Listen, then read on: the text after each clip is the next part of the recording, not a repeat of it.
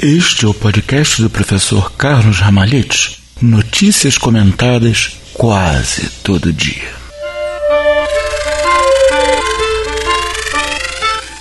Opa, opa, tudo bom? Hoje, nesse dia 2 de julho de 2019, a igreja celebra um monte de santos. Os primeiros deles são os santos jesuítas, que viveram em épocas diferentes, mas se santificaram todos eles na roça, na Europa, em missões populares rurais. São eles São Bernardino Realino, Uh, que faleceu em 1530. Né, ele era de uma família nobre e uh, entrou para a congregação de Jesus, a mesma congregação de que faz parte o Santo Padre, e se tornou um grande confessor. O pessoal gostava muito dele como confessor. Ele foi canonizado em 1947 pelo Papa Pio XII. Também são celebrados igualmente jesuítas São Francisco de Jerônimo, que nasceu em 1642 na Itália e morreu em 1716, canonizado por Gregório XVI em 1839. E o beato Julião Monoir, que nasceu em 1606 na França e faleceu em 1683. Foi beatificado igualmente por Pio XII, em 1951.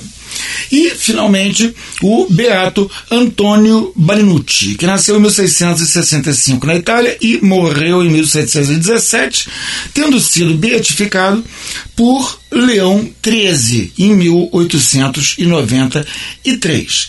Além disso, também celebramos os santos mártires ainda do tempo em que os romanos nos matavam. Os santos Processo e Martiniano. Então, que todos esses santos roguem por nós a Deus. Agora, o Santo Padre Francisco ele detém atualmente o recorde de canonizações. Nenhum Papa canonizou tantos santos. Ele canonizou 892 santos, continuando assim um processo que havia sido iniciado já por João Paulo II é, que começou a canonizar santos menos, digamos, espetaculares. Pais de família, médicos, surfistas, gente que conseguiu viver a sua santidade heroicamente, né, porque é necessário ter virtudes heróicas para ser santo, mas dentro de condições normais, com o intuito de mostrar para as pessoas, mostrar para todo mundo que a gente pode também ser santo. Todos nós somos chamados à santidade. Agora, o Santo Padre Papa Francisco, ele alcançou esse recorde de 892 santos canonizados, não por ele ter canonizado uh, um a um tanta gente. O número de canonizações dele é até bastante pequeno.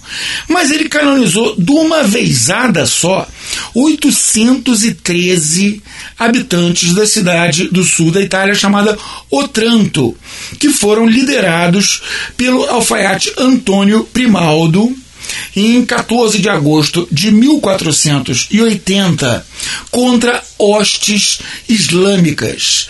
Os muçulmanos queriam que os habitantes da cidade, que eles haviam acabado de conquistar, eles estavam tentando fazer com que o sul da Itália se tornasse território muçulmano, como eles já haviam conseguido fazer com que todo o norte da África, que era cristão, todo o Oriente Médio, que era cristão, Espanha e Portugal, que eram cristãos, acabaram voltando a ser cristãos depois de uma guerra de 800 anos. Pois é, eles queriam fazer que o sul da África, o sul da Itália também se tornasse muçulmano. Então, quando eles conquistaram a cidade de Otranto, eles botaram a espada no pescoço de 800 homens fortes e disseram: convertam-se ao Islã ou serão mortos. Então, um alfaiate chamado Antônio Primaldi, por isso que a gente se refere aos mártires de Otranto como Antônio Primaldi e conselheiros, disse: chegou a hora de lutarmos para salvar as nossas almas para o Senhor. E como ele morreu na cruz por nós, faz sentido que morramos por ele. E então, todo mundo aplaudiu, claro, né, menos os muçulmanos. Aí eles foram levados para uma coluna que hoje em dia, para uma colina que hoje em dia se chama Colina dos Mártires. E o Antônio Primaldi, tão corajoso, foi o primeiro a ser decapitado. Mas, mesmo decapitado, ele continuou em pé e ninguém conseguia forçá-lo ao chão. Só depois que o último dos 800 e poucos que foram decapitados junto com ele foi uh, morto pelos muçulmanos, que ele se deixou cair ao chão. E da cidade estima-se que os muçulmanos tenham levado cerca de 5 mil mulheres e crianças para uma horrenda vida de escravidão em seus territórios.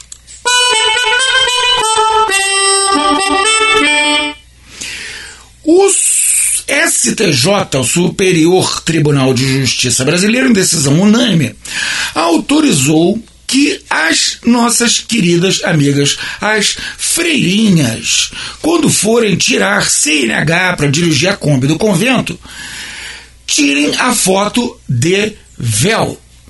E isso é uma coisa muito boa, porque, afinal das contas, a freira faz esse voto, ainda que hoje em dia seja um voto informal, de não andar com os cabelos de fora, porque os cabelos são um sinal da vaidade feminina. Então, que sentido faria para uma pessoa que só anda de véu ela ser fotografada sem véu na hora de reconhecê-la?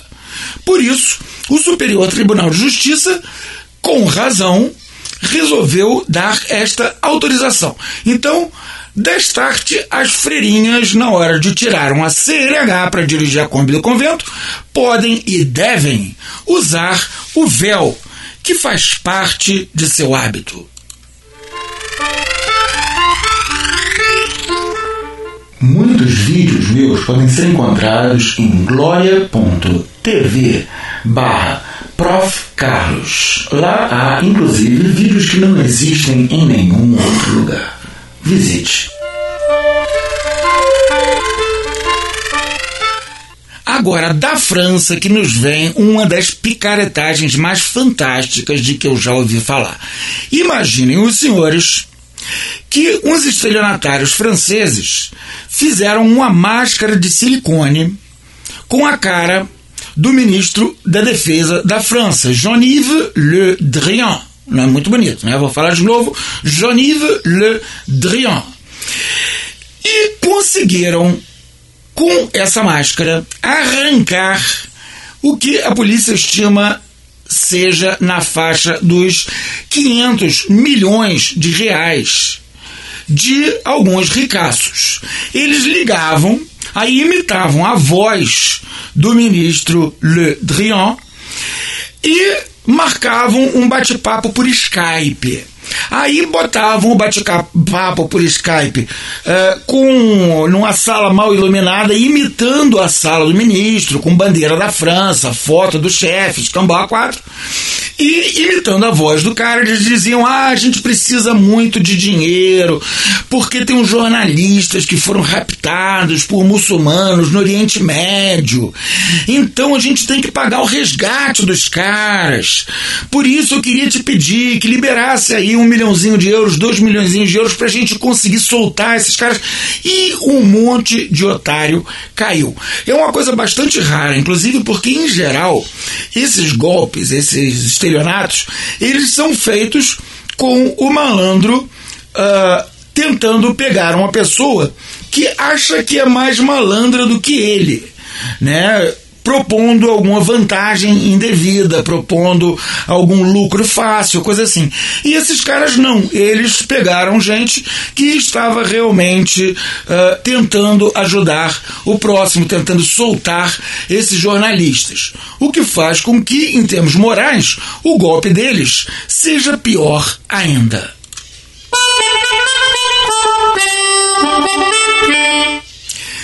Já lá no Reino Unido, o casal de velhinhos Roy Pickard e sua esposa Brenda ficou preso dentro de casa. Vocês sabem por quem? Por gaivotas. Gaivotas malvadas atacavam os dois velhinhos e eles não conseguiam sair de casa. Até que eles cansaram, depois de dias presos dentro de casa, e resolveram sair correndo. Mas as gaivotas deram bicadas tão fortes na cabeça do pobre senhorzinho de 71 anos de idade que ele teve que ser levado para o hospital.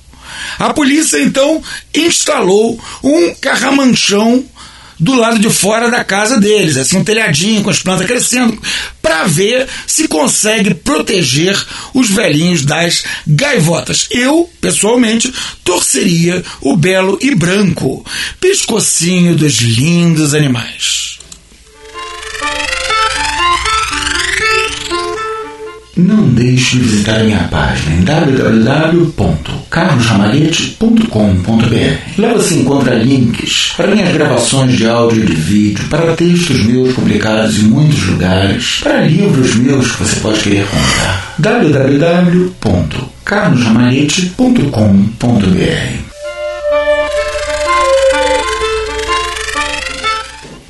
Já na cidade americana que tem o fantástico nome de She-Boy Gang, um rapaz de 26 anos de idade chamado Patrick D. Beeman, o Homem Abelha.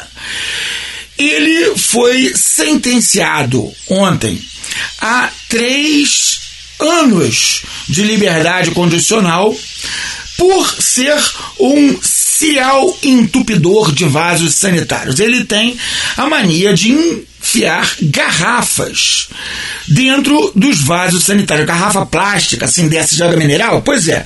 O barato dele é enfiar garrafa plástica em vasos sanitários, tanto no trabalho dele quanto num parque público da cidade. Ele vai ter que uh, passar 150 dias na cadeia pagaram a restituição de quase 25 mil reais para os donos dos vasos sanitários e não lhe será permitido possuir ou consumir nenhum tipo de birita ou de droga, além de fazer 100 horas de serviço comunitário. Isso por causa de sua mania de enfiar garrafas em vasos sanitários, com o objetivo de entupi-los. Quando perguntaram ao senhor Beeman por que, que ele faz isso, ele disse que ele tem uma vontade estranhíssima, mas que é uma vontade ao mesmo tempo fortíssima de sair revirando lata de lixo atrás de garrafas plásticas para enfiar em vasos sanitários. É uma mania. Hoje em dia vão até dizer que provavelmente é uma doença.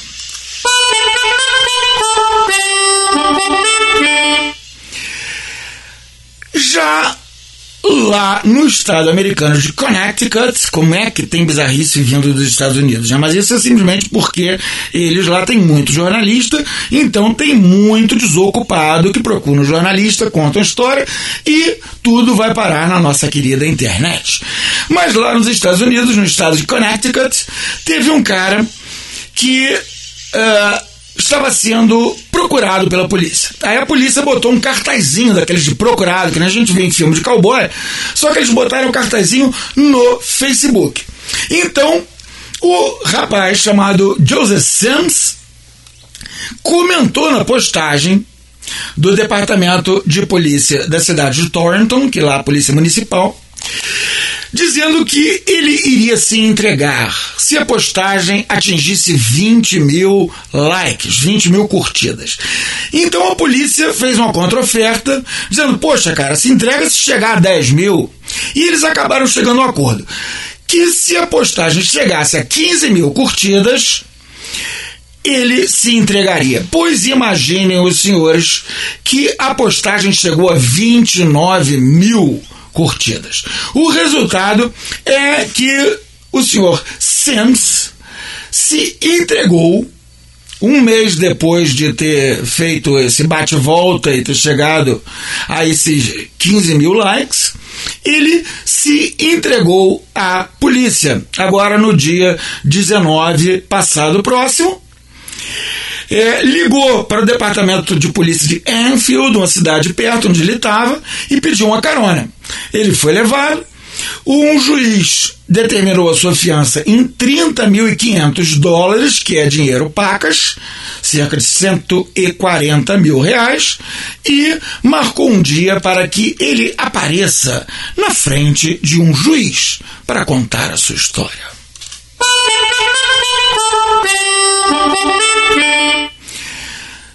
Notícia não é quando o cachorro morde um homem, sim quando o homem morde o cachorro.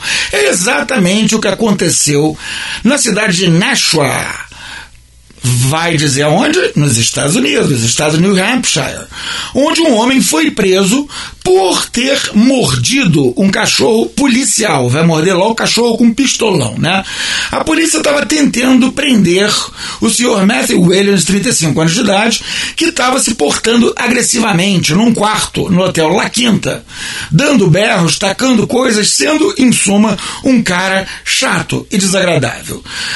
A polícia, então, por não conseguir tirar o cara do quarto, chamou o pobre cachorro policial para que o bichinho lhe desse umas dentadas e ele acalmasse. Mas o que aconteceu foi que ele mordeu o animal na cabeça. E assim ele está respondendo por resistência à prisão, agressão simples e, mais delicioso, interferir com um cão policial. Né? Tem louco realmente para tudo.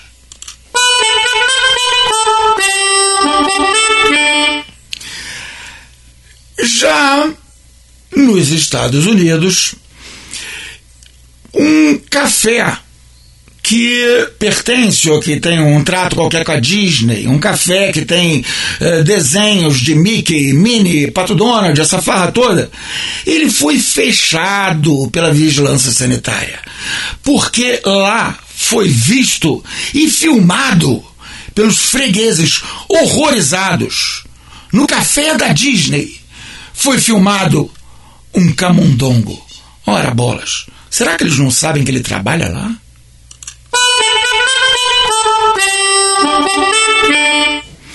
Aqui no nosso Brasilzão supimpa, o governo federal começa a implementar o ponto eletrônico para servidores públicos. Ou seja, o cara que trabalha, sei lá, na Agência Nacional de Cinema, na Advocacia General da União, vai ter que chegar lá e botar o seu dedinho para marcar presença no seu trabalho. É um bom começo, ainda que tenham ficado do lado de fora dessa ordem, os professores das universidades federais, que são conhecidos por muitas vezes, infelizmente, faltarem mais aulas do que dão, e os servidores com funções comissionadas de nível 4 ou mais, ou seja, a galera que tem um pistolão, um político que botou eles lá dentro. Esses também têm uma chance de trabalhar, muito mais ainda, de trabalhar de verdade bastante pequena. Seria ótimo que eles tivessem que bater ponto com a sua impressão digital. Porque nós temos, infelizmente, funcionários públicos demais que trabalham de menos. Mesmo quando o cara está na repartição, é comum que fique assistindo pornografia no computador, jogando paciência, fazendo um monte de coisas improdutivas. É por isso, aliás, que grande parte dos melhores escritores brasileiros era funcionário público, porque o cara ia para a repartição e ficava escrevendo os livros dele. Vê se pode. Thank you. Uma boa notícia vem do Rio de Janeiro. O Rio de Janeiro tinha a péssima prática de exigir todo ano que todos os automóveis fossem submetidos a uma absurda vistoria para que recebesse seu documento. Então eles substituíram essa vistoria basicamente por uma chance de ser vistoriado no trânsito quando for parado por um guardinha já é bem melhor e o guardinha de qualquer jeito antes já podia fazer isso, dar uma conferida, o pneu tá careca, não tá careca, olha, bota a seta pro lado, bota a seta pro outro. isso o guardinha já podia fazer. Então, na prática, o que está acontecendo é que eles eliminaram esse requisito idiota da vistoria. Mas o governador Fluminense, o Pretzel, queria que os guardinhas levassem para um depósito fazendo assim com que o motorista tivesse que pagar o reboque e pagar o depósito, os carros que tivessem probleminhas, tipo um pneu careca. Aí o que, que acontece? O cara paga o reboque, paga o depósito e sai de lá com a porcaria do pneu careca. Não funciona. Então, o que eles resolveram fazer agora foi dar apenas uma advertência. E se o cara for parado de novo e o problema não houver sido resolvido, aí ele vai tomar uma multa. Faz mais sentido. Porque, afinal das contas, o que o sujeito está fazendo uh, quando ele está dirigindo um carro que não está em boas condições pode sim afetar os outros. E isso faz com que o Estado tenha sim uh, o poder de dar algumas restrições. Mas essas restrições não podem ser invasivas ou abusivas demais, como era o caso. Eu mesmo já tive que gastar um dia inteiro, algumas vezes, por conta desse negócio de vistoria, porque eu tenho o carro com placa do Rio, então eu tinha que ficar naquela fila, no sol. É um troço bastante difícil, bastante complicado e que, portanto, é abusivo. Mas, quando está tendo uma blitz na rua, o guardinha olhar, conferir, pneu tá legal, etc. Isso tá ótimo. Faz parte do trabalho dele. Conferir e ver se tá tudo bem com o carro que ele parou numa blitz.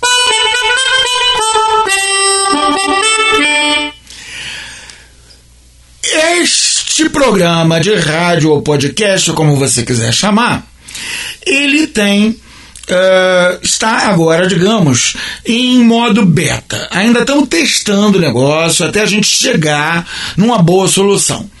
Uma linda mocinha chamada Raquel, que é o nome da minha mãe, olha só que coisa mais linda, ela se ofereceu para regravar para mim esses anúncios que eu boto. Né? Quem ouve desde o primeiro, já viu que esse sonzinho que eu boto é, no, no, no intervalo entre uma notícia e outra, ele mudou.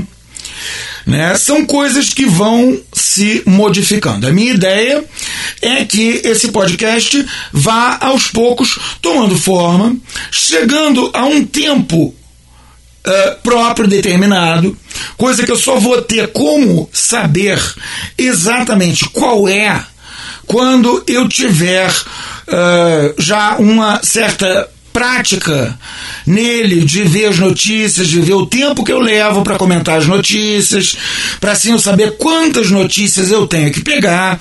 Tudo isso faz parte. Uh, da, como é que eu poderia dizer, conformação num podcast. Fazer com que um podcast fique funcionando 100%. E aí, depois que ele estiver funcionando 100%, se Deus quiser, a gente vai poder transformá-lo num programa de rádio de verdade. A minha ideia é propô-lo para rádios desse Brasilzão de meu Deus. De graça para rádios comunitárias e pagando a merreca para rádios comerciais. Para isso, evidentemente, ele vai ter que ter um tempo certo, ele vai ter que estar sendo bem gravado, ele vai ter que ser, em suma, uma coisa buriladinha, com começo, meio e fim. E agora que nós estamos em modo beta, nós estamos simplesmente tentando acertar essas coisas. Assim eu peço que você que está ouvindo isso, escreva para programa arroba carlosramalhete.com.br e dê a sua sugestão. Como isto aqui pode melhorar. Muito obrigado e fique com Deus. Este é o podcast do professor Carlos Ramalhete. Notícias comentadas quase todo dia.